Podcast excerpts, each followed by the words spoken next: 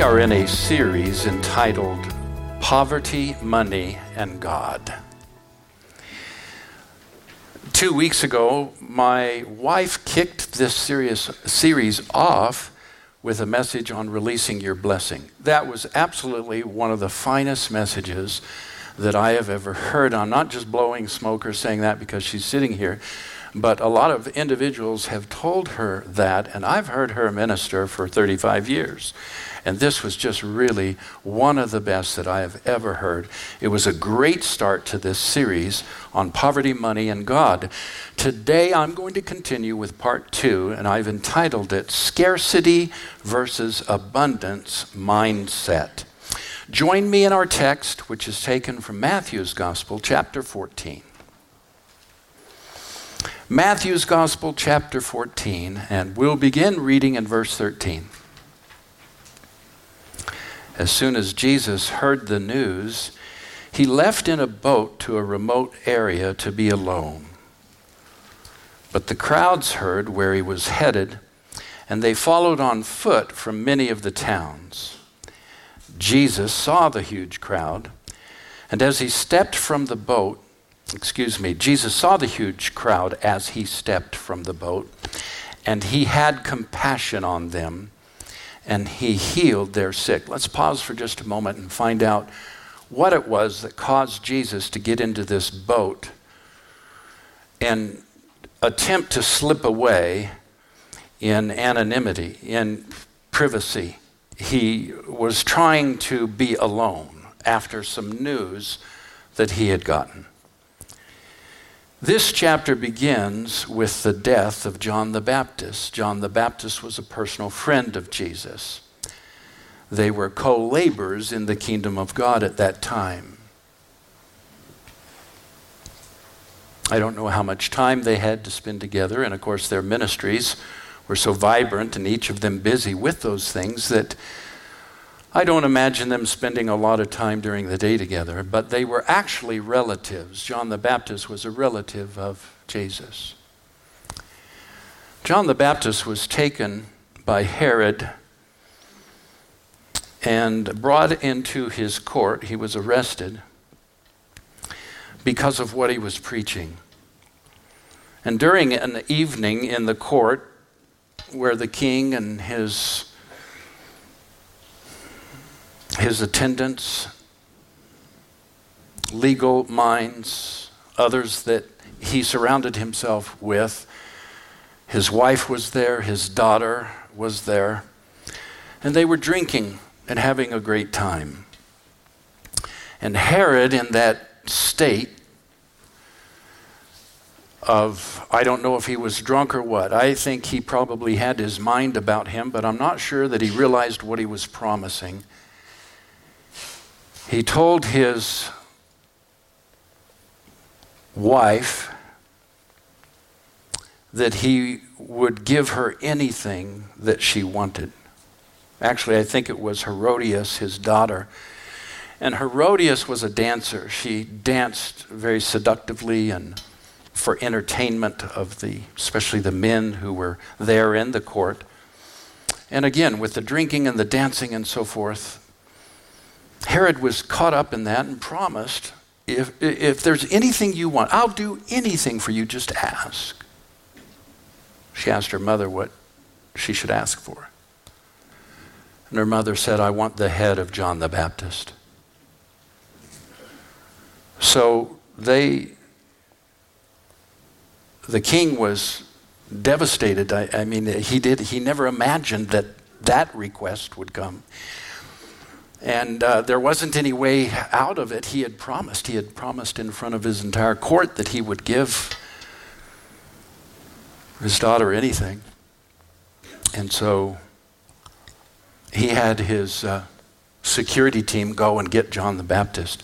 They beheaded him. Now, I want you to think about this. We, in our modern times, have seen some of the barbarism that that uh, has taken place over in the Middle East by some of the beheadings by groups like ISIS, uh, doing it in large part, I'm sure, for the shock value and to make a statement. And uh, the, everything within us repulses. It, it's such a repulsive thing, so barbaric, so. Well, this is what happened here. They got John the Baptist, beheaded him. Now, they took this all one step further. His wife said, I want his head on a plate. As you read through those first 12 scriptures, you'll find that they took his head, put it on a plate, and carried it in and handed it to these two ladies. John's disciples went and got his body and went and buried it. The news of all of this reached Jesus' ears. And in verse 13, it says, when Jesus heard this news, he left in a boat to a remote area to be alone. Verse 15 That evening, when the disciples came to him and said, This is a remote place, and it's already getting late, send the crowds away so that they can go into the villages and buy food for themselves. But Jesus said, This isn't necessary. You feed them. this isn't necessary. You feed them. Jesus, we're in a remote place. It's gotten late now. The sun is set.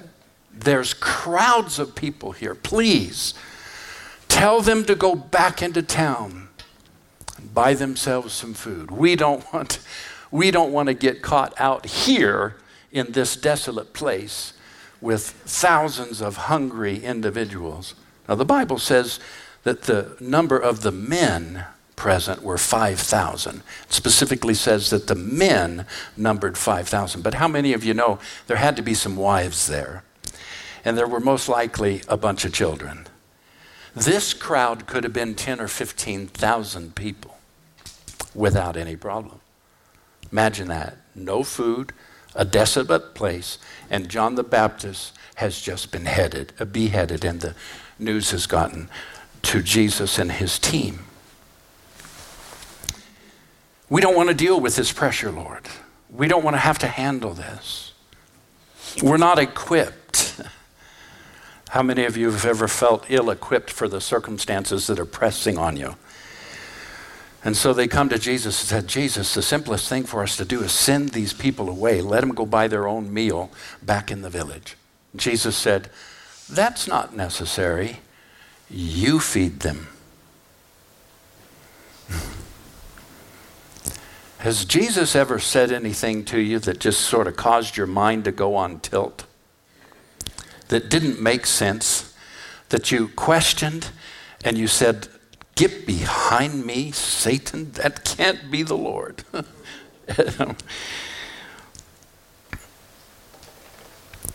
but Jesus, verse 17, we only have five loaves of bread and two fish. I can just hear him going, Bring them to me.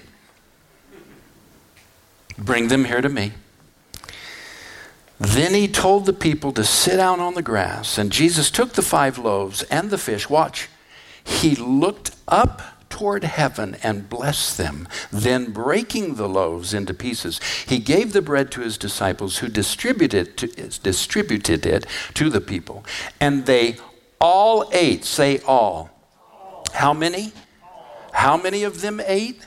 They all ate, watch this, as much as they wanted. Has someone ever come up to you and said, Hey, let's go to dinner? It's on me. and then you get there, you know, you got the menu open, you're looking through it, your mouth is kind of drooling, and they say, Now, I, I, have only got $30 to spend, but for the two of us. How many of you know that's not going to be a night of splurging? That's not going to be an all you can eat unless you're like at Taco Bell, one of my favorite places. I, I could splurge at Taco Bell on $30. I'm just saying. I, I could splurge at Taco Bell on $15. But now, if we go to my favorite steak place, we're not going to get that, we're not going to get that done. But it says here that they ate as much as they wanted, and afterward the disciples picked up 12 baskets of leftovers.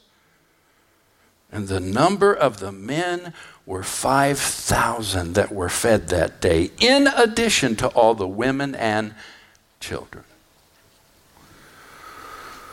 Have you ever said something like this? It's always been this way. We're talking about mindset this morning. It's always been this way. I work so hard, but still I can't make ends meet. Have you ever said that? I know you've thought it. Have you ever said that out loud? How about this one? If the economy would just turn around, I might have a chance. You don't understand what it's like to struggle.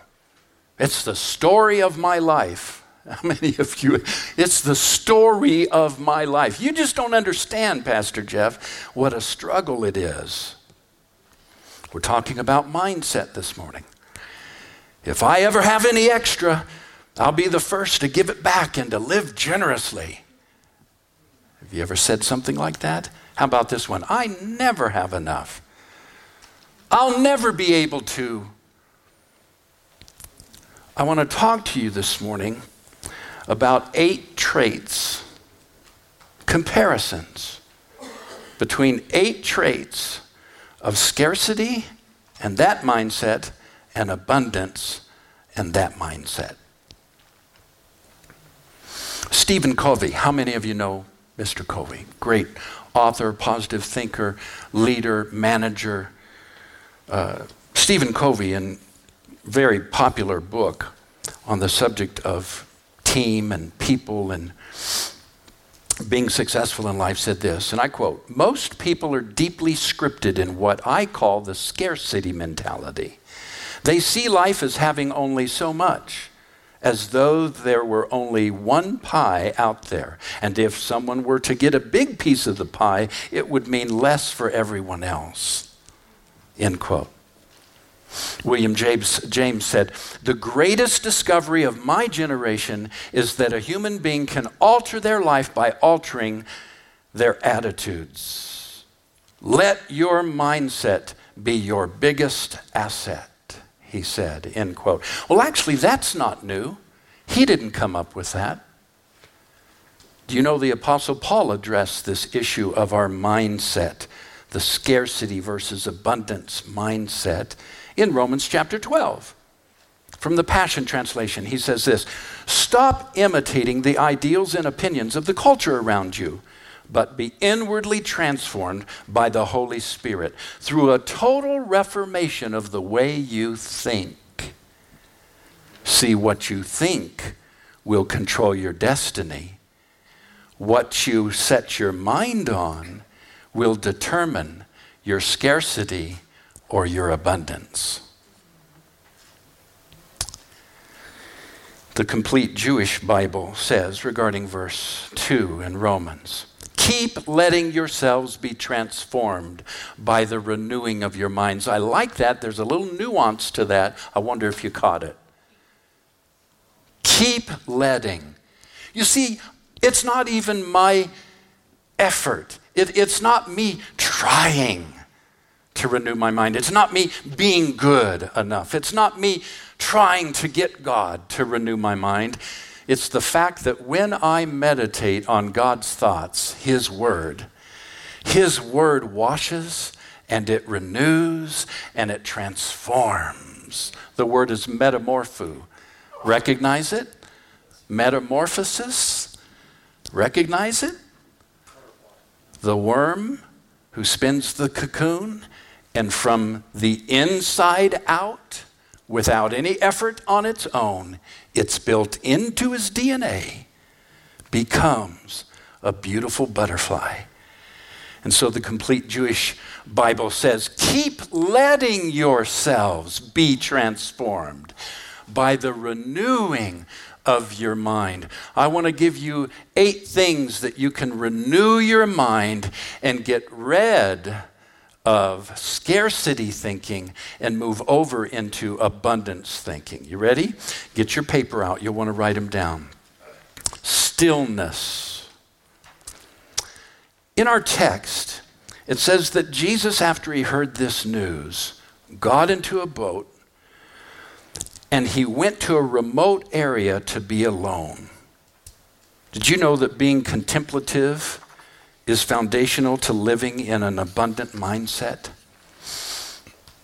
Getting away from it all, being alone, just thinking.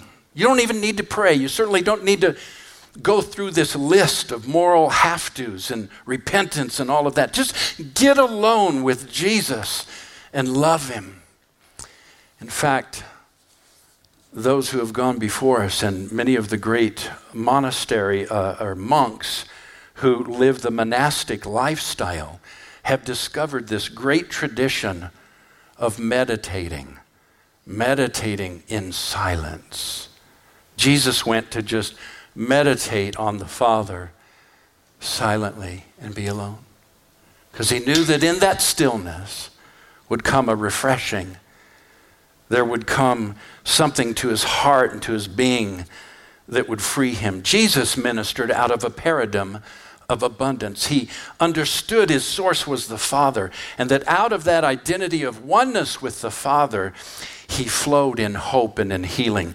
Crowds awoke compassion in Jesus, not resentment.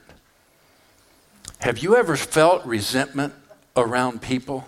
Have you ever felt resentment being around a crowd? Like, I just, I've got to get out of here.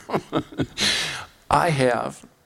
Sometimes I just, I don't want to be around anybody anymore. How many of you? And there's that alone time that God honors. But you know what?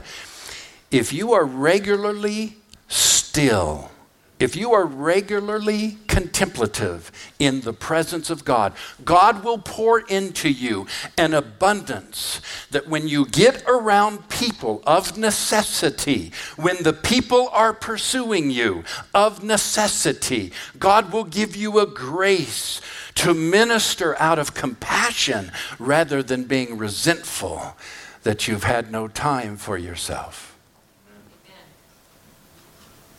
It's part of the abundant life. And it comes by changing your mindset regarding stillness. So, in your handout, scarcity views stillness as being alone and without. Abundance views stillness as rest, expectation, and reflection. Number two. In verse 15 and 16, we're told that Jesus went to that remote place and his disciples at the end of the day said, Jesus, it, we're in a remote place here. It's getting late. Send the crowds away. What were they focused on? They were focused on natural circumstances. They couldn't see what Jesus saw. They didn't have the compassion for the people that Jesus had. Why? Because they were used to living in a mindset of scarcity rather than abundance. You see, what you focus on will determine your scarcity and your abundance. If you focus on the wrong things, you will live in scarcity. If you focus on the things that God focuses on, you will live in abundance. What was Jesus focused on? Well, he said, Look, don't send them away. You feed them. He knew something, he saw something they didn't see. You see, God's provision can't be seen or realized when you're looking at the circumstances. What were the circumstances? We're in a barren place, it's late, we don't have any food. How many of you this week have looked at your circumstances and said, We are in a barren place, it's late, we don't have any food? And God says, Get your eyes off of the circumstances and put them on something unseen. So the scarcity mindset focuses on natural circumstances. The abundant mindset focuses on what you can't see. Now, there must have been something there that they could operate in that they couldn't see because Jesus said, you feed them. What's that about? How many of you know there's what we can see and there's what we don't see with our natural eyes that takes getting before God in a stillness and letting the Holy Spirit move us out of a scarcity mindset into abundance mindset. Second, Second uh, Peter chapter 4 verse 18. So we don't, excuse me, Second Corinthians chapter 4 and verse 18, I believe it is. So we don't look at the troubles that we can see now. Rather, we fix our gaze on things that cannot be seen. For the things we see now will soon be gone, but the things we cannot see will last forever. Paulette and Raleigh, there are some things that the Lord has chosen not to show you yet about Florida. You might not want to go if you knew everything. But I promise you, as you're still before Him and you remain focused on Him, there's going to be a new, fresh release in your lives that's going to cause you to have a fresh compassion for the people that God will surround you with and an ability to feed them, to minister to them, to bless them. So we don't look at the troubles. That's a good word. Look, say it out loud with me. I choose from this morning forward to stop looking at my troubles.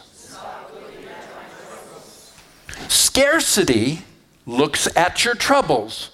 Abundance looks at something you can't see with your natural eyes, but you know it's out there. You know God's in control you know it's going to happen, something good for you. Number three, also in verse 15 and 16, that evening, after the disciples came to him and said, Send the crowd away, Jesus said, It's not necessary. What's necessary? Are you busy with the urgent or with the necessary?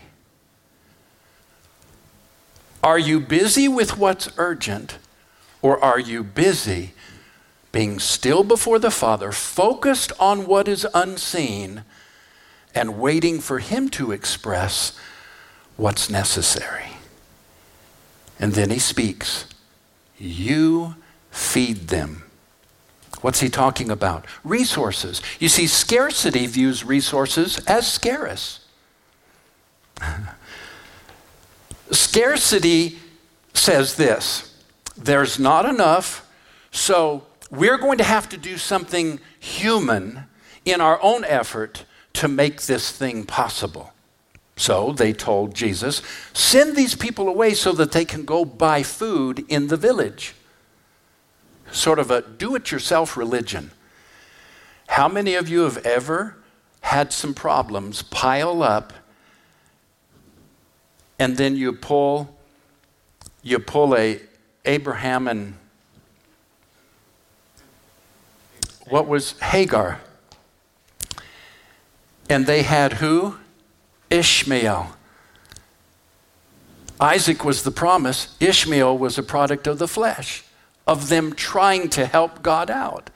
I don't know how many times I've tried to help God out.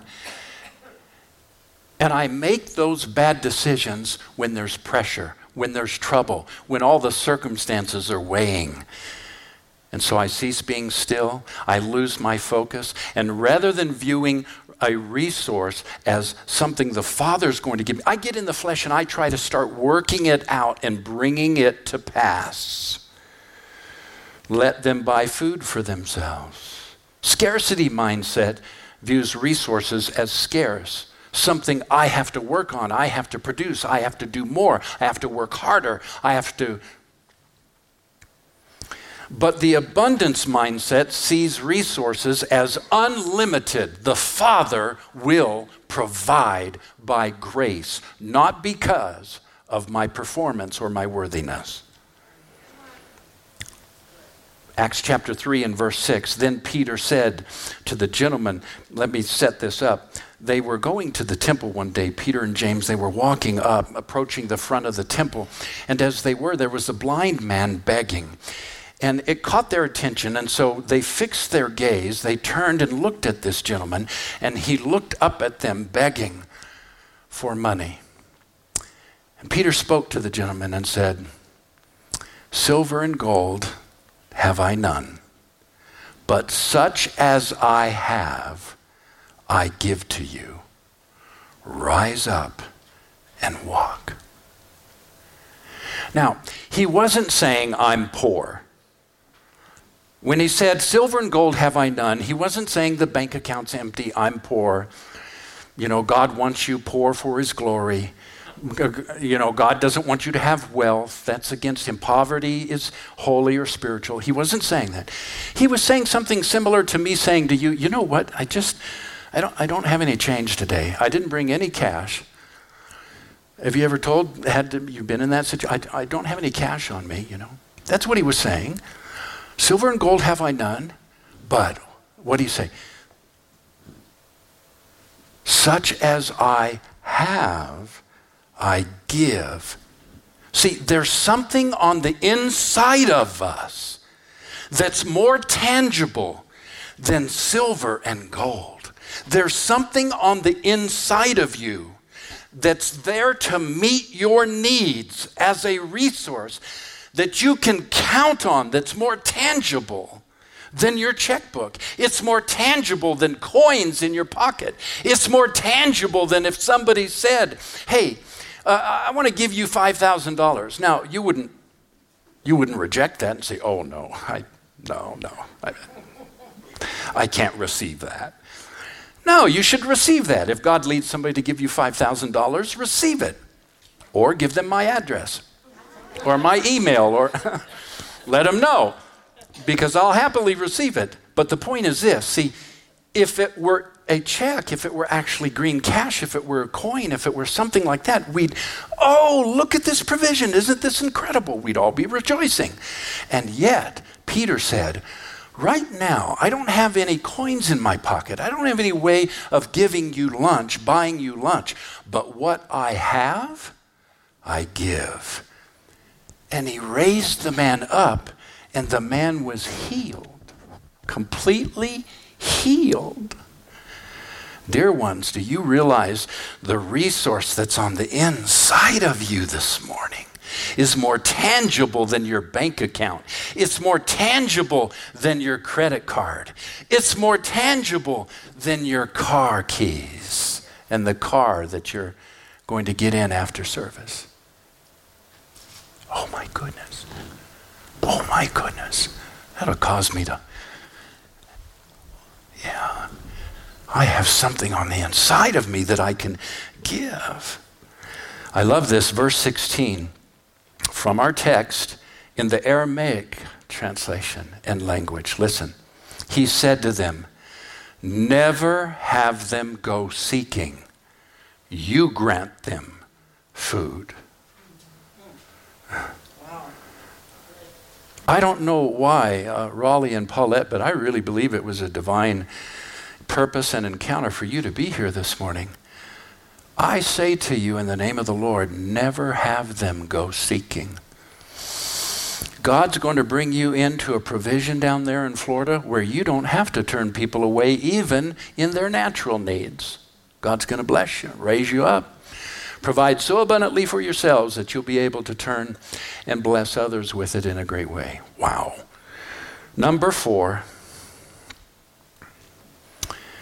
the mindset of scarcity.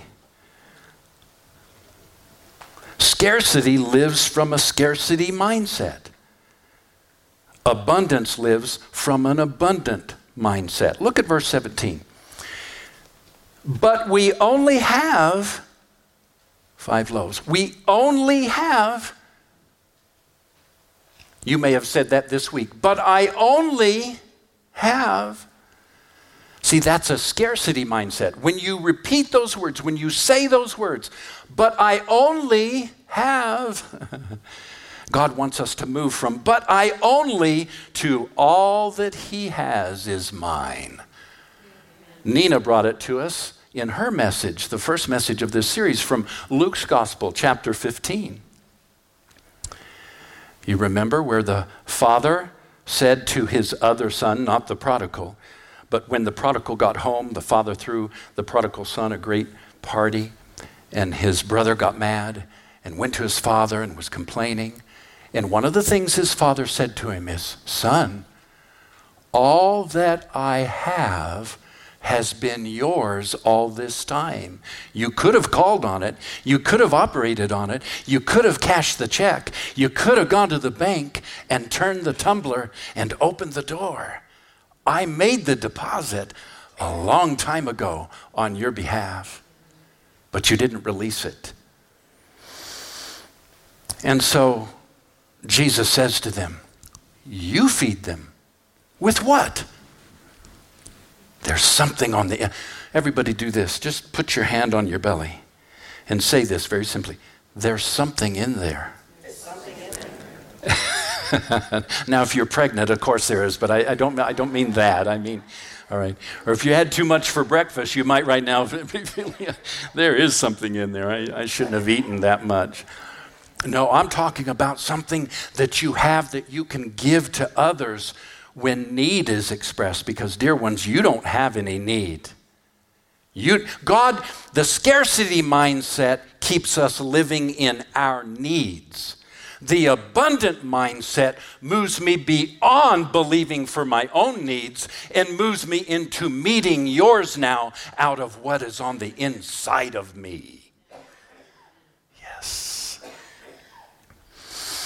All that I have is yours. Verse 18 and 19. Bring them here, Jesus said. Bring, bring those loaves and those fish. And then he told the people to sit down on the grass. And Jesus took the loaves and the two fish and he looked up toward heaven and he blessed them. Scarcity thinks small, it fears the unknown. Jesus wasn't afraid. Jesus wasn't afraid that 15,000 plus people were now gathered. It was late. They were in a remote area and he was responsible. That didn't freak Jesus out because he knew he had something with the Father that, that could minister to this situation without any problem. And how did he know that? Because he continually spent time renewing his mind with these principles of abundance. He did not live in scarcity, he lived in abundance. And so he said, Look, bring that food to me. Come on. And he looked up to heaven and he dreamed big. Thinking small, or scarcity thinks small and fears the unknown. But the other side of that, look at it. Abundance dreams big and takes risks.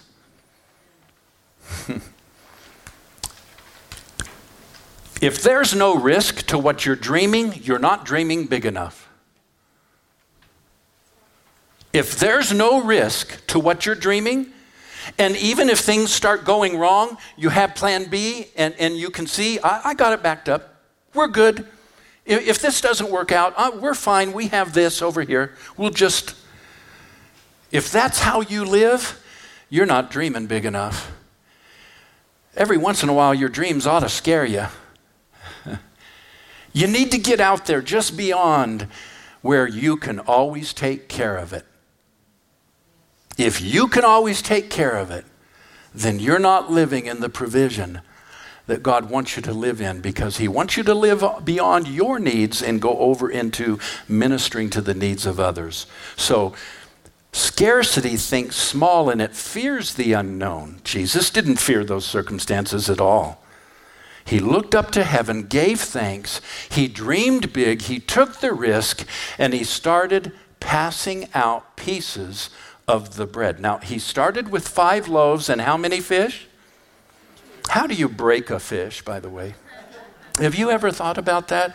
I get breaking a loaf and tearing pieces off and handing that out, but how do you break fish?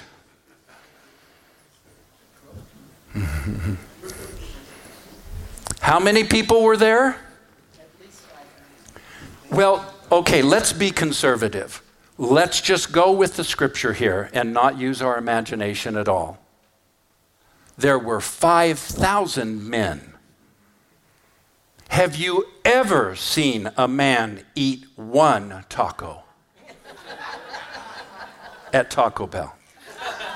Have you ever seen a man eat one of anything at dinner. I've seen you eat. I, I know how you can eat. I know how you can Yes, you do. Have you ever seen a man eat one pancake? Why, that would be irresponsible. When I, when I go to IHOP, But they got the golden brown. and I like a little pancake with my butter, thank you very much. Pour that warm syrup on there. Four or five golden pancakes. Now, I don't like them dark brown. Do not serve them to me dark brown. My pancakes need to be golden light.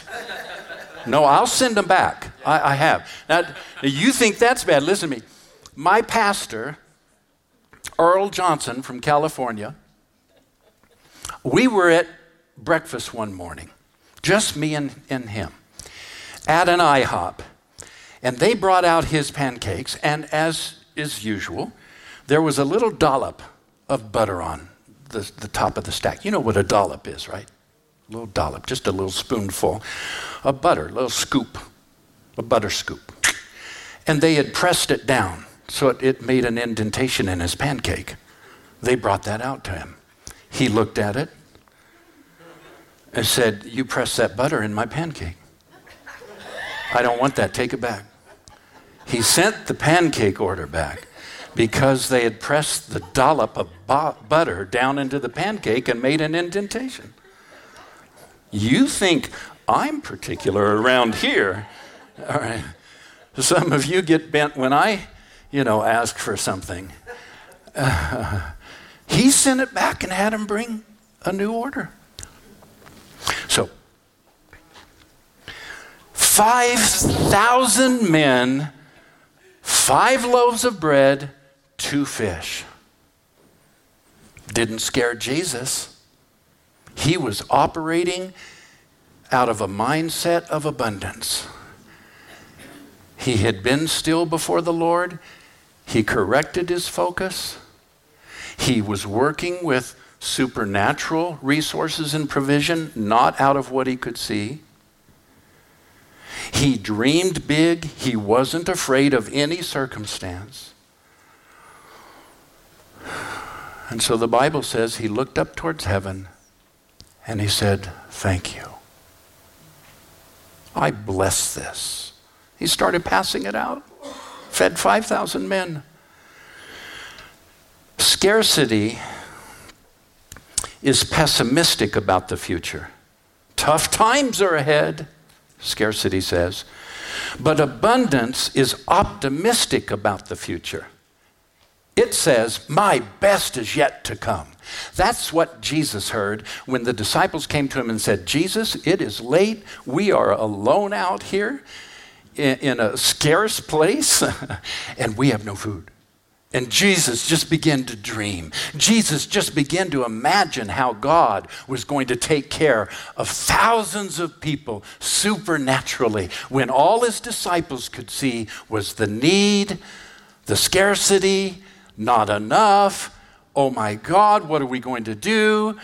Uh, we, you know, we always get stuck with Jesus putting us in difficult situations, you know. And Jesus just is operating in peace. And he says, No problem, guys.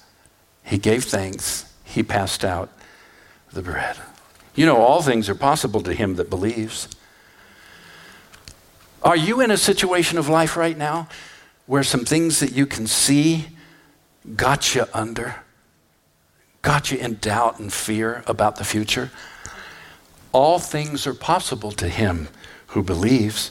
The Passion Translation says this in Ephesians 3:20, "Never doubt God's mighty power to work in you and accomplish all of this. He will achieve infinitely more than your greatest request, your most unbelievable dream, and he will exceed your wildest imagination." You know what's wrong with a lot of us? We've stopped dreaming. We've stopped imagining. We're not thinking big enough. We're not dreaming big enough. We're not giving God enough to have to meet because we're so settled on our checking account, my career, I've balanced it out. I know if I can do this. I know if I can pay this. I know, well, then I've got it all covered. I can operate in those parameters. I'm safe. And you live in a mindset of scarcity. And so when the pastor asks for a special offering, you can't participate. In fact, if you're really raw from circumstance, I mean, if you've really been rubbed the wrong way from some things that are going on in your life, you get offended that the pastor's asking for a special offering. And no, I'm not going to be asking for a special offering today. I'm not setting you up. Okay? These tables are full of your representations of things in your life that I am going to look up to heaven and command the blessing of God upon today. I'm not here to receive an offering. That's next week.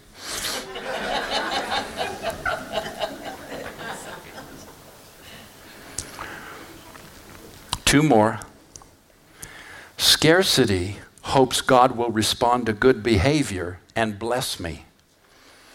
Abundance declares and releases heaven, knowing that blessings are not tied to performance. Scarcity hopes God will respond to good behavior and bless me somehow. But abundant, an abundant mindset declares and releases heaven, knowing that blessings aren't tied to performance. So, again, in verse 19, it says, Jesus looked up toward heaven and blessed them.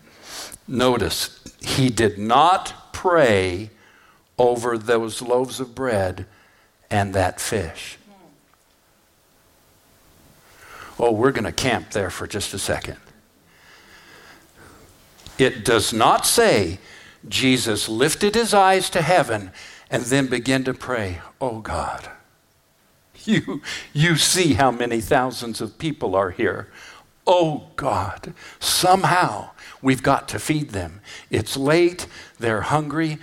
Oh Father, somehow could you meet this need for us? He did not pray. Why didn't he pray? He did all of his praying back in his stillness. He did all his praying in his time of meditation and reflection. He did all his praying before he stepped out for ministry as they would walk through the towns. He, he already took care of that. and so when he got out there and he was facing circumstances, just like Lazarus when Lazarus was dead, did you ever notice that in the scripture where it says that Jesus approached the tomb of Lazarus, that he never prayed? In fact, get this, watch this, everybody.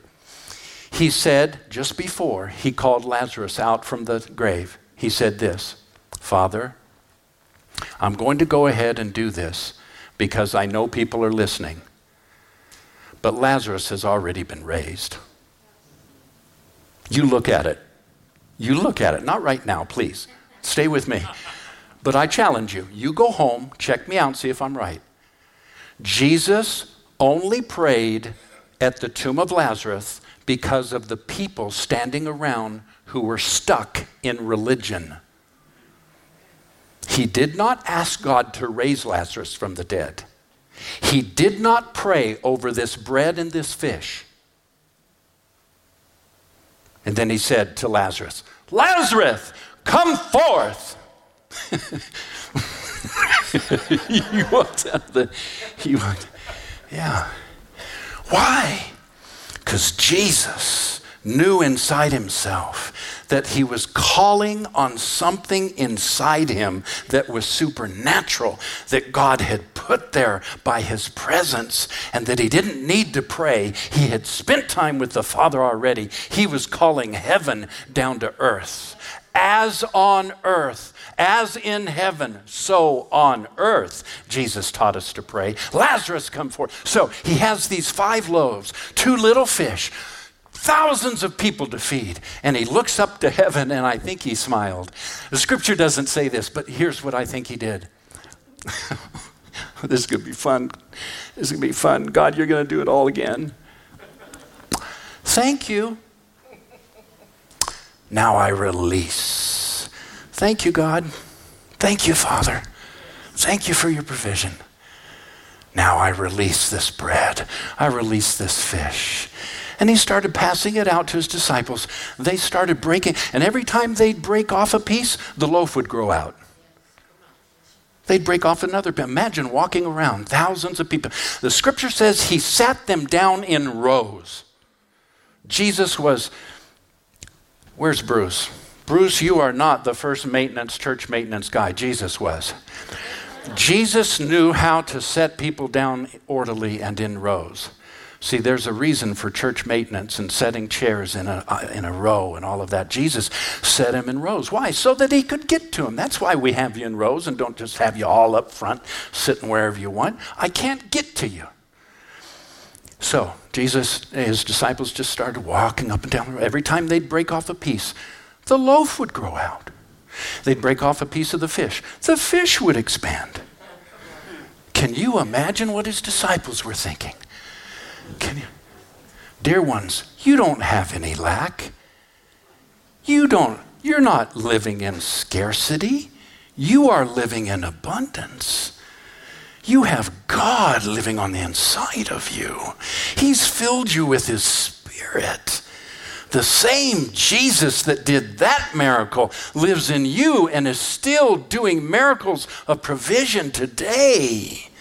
We need to stop operating in scarcity and quit praying doubt filled prayers. It would be better for you to shut up and not pray than to keep speaking and praying prayers filled with scarcity mindset. Just don't pray at that moment. When you don't know anything else to say that's positive and filled with the Spirit of God and filled with the provision of God, that's been looking at the Father instead of your circumstances, just, but, boom, just don't say anything. Don't pray. You don't need to pray. God knows what you have need of before you ask Him. He's not dumb. He didn't need you to ask for Him to know and to perform it. Jesus took that food and He said, Thanks. Now I release it. And it started multiplying. Mm-hmm. Checkbook. What we are not going to do today is pray over this. If I allowed that, we'd be begging and crying, and what's your balance? And oh, well, I don't know if the Lord can take care of that right away. I mean, maybe next month in the name. Father, I release provision now in this life represented by this checkbook. The bills are paid, there's an abundance. Thank you, Daddy. Oh, that's fun.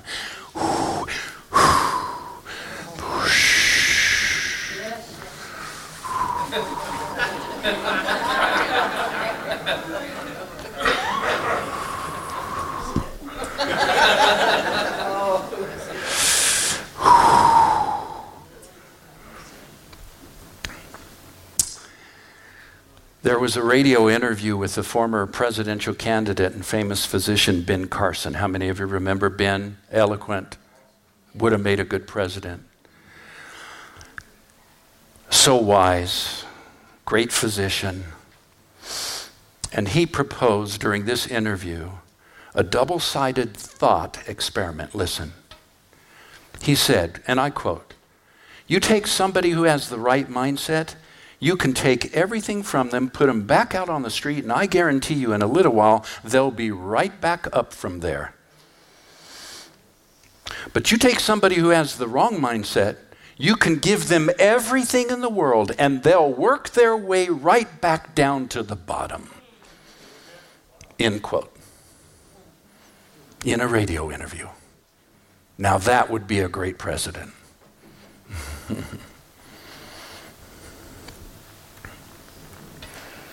I think I can't. I think I can't. I think I can't. I think I. Remember the little nursery rhyme of the engine, the little engine that could? And I think I can't. I think I can't. I, oh, wait. No, it was, I think I can, I think I can, I think I can. Do you remember the 12 men that went to spy out Canaan? 10 were bad and 2 were good. What did they see when they spied out Canaan? Yeah, giants in the land, right? 10 brought back a bad report saying, We can't. And do you remember what they said? I have it written down here. There were giants, the sons of Anak, who came from the giants, and we in our own sight were like grasshoppers. Let me ask you do you have a grasshopper mentality today? When you look at your needs, when you look at your bills, when you look at the things that you have in your hand, do you see it as a grasshopper? Jesus looked up towards heaven without any grasshopper mentality and he just said, Hey, Daddy, thanks. Whoosh. I bless this. I release this. And the last one scarcity sees money and wealth as suspect. Just something Christians shouldn't have very much of it. I know we need to pay our bills, but you know, beyond that, maybe be able to get to work in a decent car that doesn't break down every week, but you know, beyond that, they see spirituality as best enhanced by sort of a poverty, sort of a vow of poverty. Shouldn't have very much.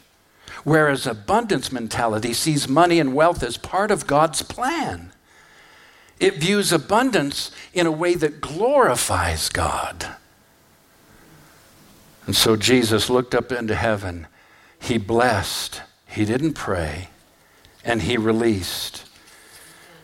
The scripture says if you say to the mountain, be removed, it will remove. The reason why is because scarcity sees circumstances as permanent, but abundance sees circumstances as temporary. God expects me to release his purposes. Abundance glorifies God. Money is not the root of all evil. Jesus did not teach that it was godly to be poor, and neither did Paul. Somebody said, do, do, do, So, are you one of those prosperity guys? You really think that God wants the native villagers to all have a Cadillac? Oh, shut up. Now, that's just stupid. That's ignorance gone to seed right there. What would a villager in Africa do with a Cadillac? There aren't any streets to drive it on. Where are you going to park it? They don't have garages. If you took off in it, you wouldn't barely get down the street until you ran into trees and forest. Where are you going to go in a stupid Cadillac? That wouldn't be prosperity to a villager in Africa. Prosperity to a villager who's trying to get over to another villager village over mountain slopes and through trees and all of that on narrow paths looks like a motorbike or a good bicycle. So don't tell me that God, certainly this whole prosperity thing, God doesn't want villagers to have Cadillacs, says he. Do you really think God's going to give everybody in Africa a Cadillac? Well, no, I don't, because that'd be stupid. God, doesn't, God isn't stupid. But I do believe that if you're a villager and you're working in your village and you need to go out and, gossip and, and share the gospel and love people, that God could bless you with a good bicycle so that you could get around. Do you know that a bicycle in some villages is like a Cadillac to you and me? Do you believe they could believe for that? Do you believe God would want them to have that so that they could share the gospel? Well, of course he would. And so, what does the Bible said? Paul said this what does the Bible say? What does the Bible say? He said, The word is near you, it's in your mouth, it's in your heart. That is, the message concerning faith that we proclaim. That if you declare with your mouth Jesus is Lord and believe in your heart that God raised him from the dead, you will be saved. For it is with your heart that you have believed and are justified, and it's with your mouth that you profess your faith and you are saved. The word saved means provision, healing, deliverance, all of those things. So, John 15, 8, when you produce much fruit, You are my true disciples. You bring great glory to my Father. It does not bring glory to God for you to be sick, poor, and unable to share his love with others in any way. So, what are we talking about? Scarcity mindset views stillness as being alone. Abundant mindset views stillness is rest, expectation, and reflection. Scarcity focuses on natural circumstances. Abundance focuses on the unseen. Scarcity views resources as scarce and that you have to do it yourself to get them. Abundance sees resources as unlimited and that the Father provides them by grace. Scarcity lives from a scarcity mindset. But I only have, I only have. But abundance lives from an abundant mindset that all the Father has is mine. Scarcity thinks small and fears the unknown. Abundance dreams big and takes risk. Scarcity is pessimistic about the future, but abundance is optimistic about the future. Scarcity hopes that God will respond to good behavior and bless us some way, somehow. But an abundant mindset declares and releases heaven, knowing that blessings are not tied to our performance. Scarcity sees money as suspect and spirituality as needing poverty.